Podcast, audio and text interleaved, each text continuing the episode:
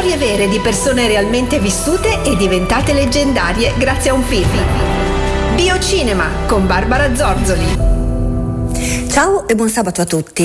Il film che ho scelto per voi oggi ha un titolo che rimanda al Natale che è passato da poco, ma eh, il Natale è anche se vogliamo, protagonista, eh, coprotagonista della pellicola, ma in realtà il protagonista reale è il sentimento, il sentire. È una commedia molto bella, proposta da Netflix. Prendete carta e penna e segnatevi il titolo.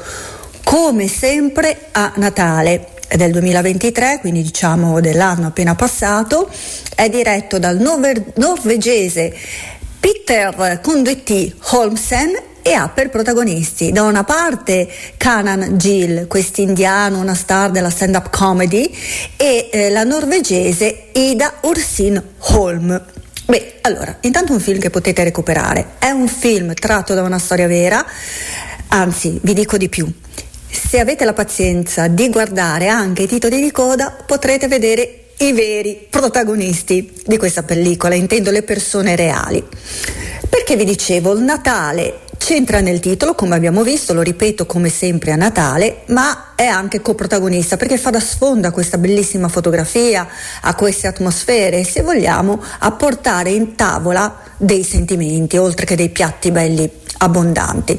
Eh, il pretesto di questa storia è molto banale. Siamo a Los Angeles, questi due ragazzi, indiano lui, norvegese lei, fidanzati, eh, decidono di, di, comunicarlo alla famiglia di lei, norvegese, quindi di ufficializzare il tutto, di dire che si sposeranno e per l'occasione volano in Norvegia, dove ovviamente i festeggiamenti per il Natale sono una sorta di una, una maratona, una sette giorni, dieci giorni, quindici giorni di riti, rituali, tradizioni, tutte da parte mia bellissime. Ho un debole per tutto ciò che è scandinavo.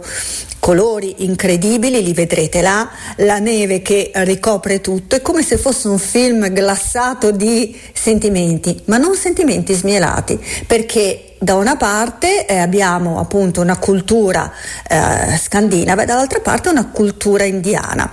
Da una parte anche visivamente i colori scandinavi e i colori di un indiano dell'India. Qui non si parla di razzismo, ci mancherebbe altro, ma di pregiudizi formali che nello spicciolo, nella vita di tutti i giorni vengono fuori. Molto banalmente, una cena, i sapori proposti da chi eh, proviene dalla Norvegia sono molto differenti dai cibi piccanti e così colorati, così saporiti, eh, tipici della cucina indiana. E se le due cose si mischiano, chissà se si riesce ad apprezzare a pieno o se si hanno anche degli effetti collaterali.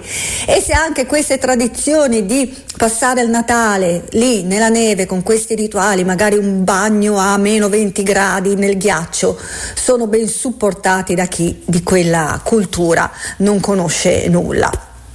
Uh, ci saranno i soliti, come dire, uh, fraintendimenti familiari, ma tutto si risolverà per il meglio. È una storia davvero molto interessante perché non è banale e questo mi piace ribadirlo. Se il mio compito è quello di consigliarvi un qualcosa di atipico e che apra un po' la mente, ecco qui il mio consiglio. Io vi bacio, vi abbraccio vi do appuntamento sabato prossimo. Ciao a tutti!